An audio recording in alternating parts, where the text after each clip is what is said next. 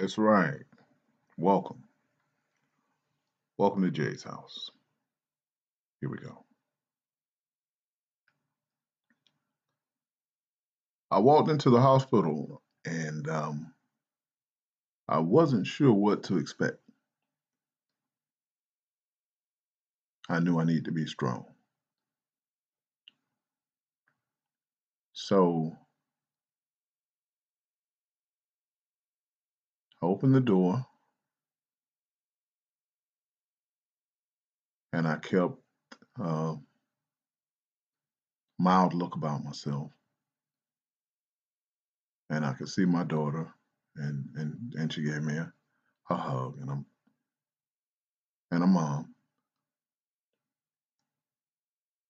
And I looked there to the left hand side and she introduced me to two new grandbabies.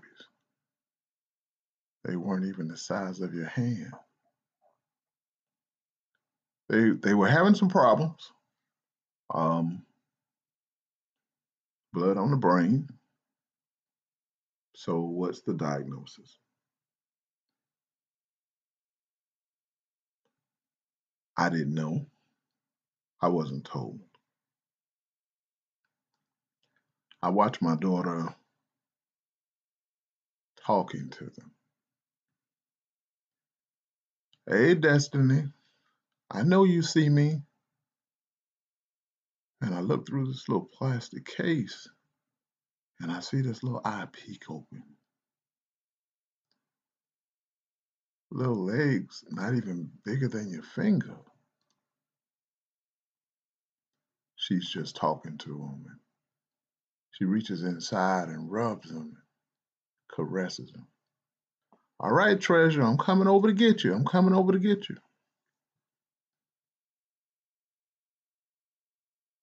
Treasure and destiny.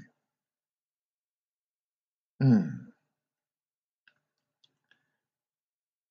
So these little twins finally made it home.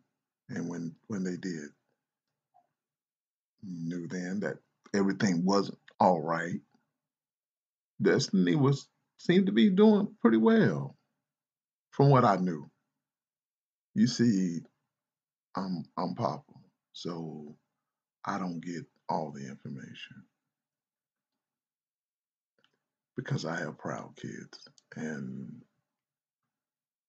they have a deep love and I, I don't know where the proudness comes from. Oh no, couldn't be from my side of the family, right? But all jokes aside, um, I remember right at one, close to one years old, holding one of the grands treasure, and she just dives out of my arms, basically does a back somersault. The equilibrium is off. Something, something's not right. I'm not sure what to do. It appears that it was blood on the brain to begin with. And then now there's a speech therapist that has to get involved, other details. Honestly, remember, I'm Papa. I don't know. But what I do know is that I'm watching my daughter. I'm watching her mom. And I have to say, we don't agree on a whole lot of things. And this becomes a breaking moment for me. A breaking moment in the sense that uh, I realize my place. Yeah, I said it, my place.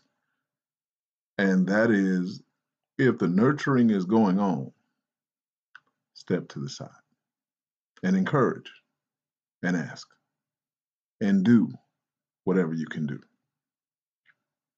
So we move on a little further, and Destiny's still fine. But we have Treasure who needs surgery again for tonsils and speech therapy. So let's move this train a little little while longer here. and um, a little further down the road and and and all I can say is I'm finally given some information and some details. And grandma tells me that you know that um neither that, that they weren't supposed to be able to to walk. They they weren't supposed to have hair on their heads. They they they weren't supposed to be able to enjoy their life. And I think back to my daughter and how she caressed these little these little girls. Not even handfuls, and talked to them. Because she could see. She could see something as a parent. She could see something as a teacher. She could see something as a woman. And she could see something as a as a nurturer. So so from that, I must give the most respect. I see the same qualities in my son. So I watch him I watch him grab his son.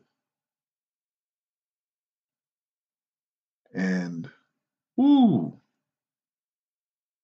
oh boy. Let me pull back for a minute. All I can say here is that the greatest love of all is to watch them love their kids, to know that the grandkids are not thrown away and they won't have anything to worry about. So, why am I talking about this? Well, that little girl named Treasure, after speech therapy, we're going to say three years, I, I get a little phone call, and uh, it's Treasure. And she says, Jeremy. And I stop.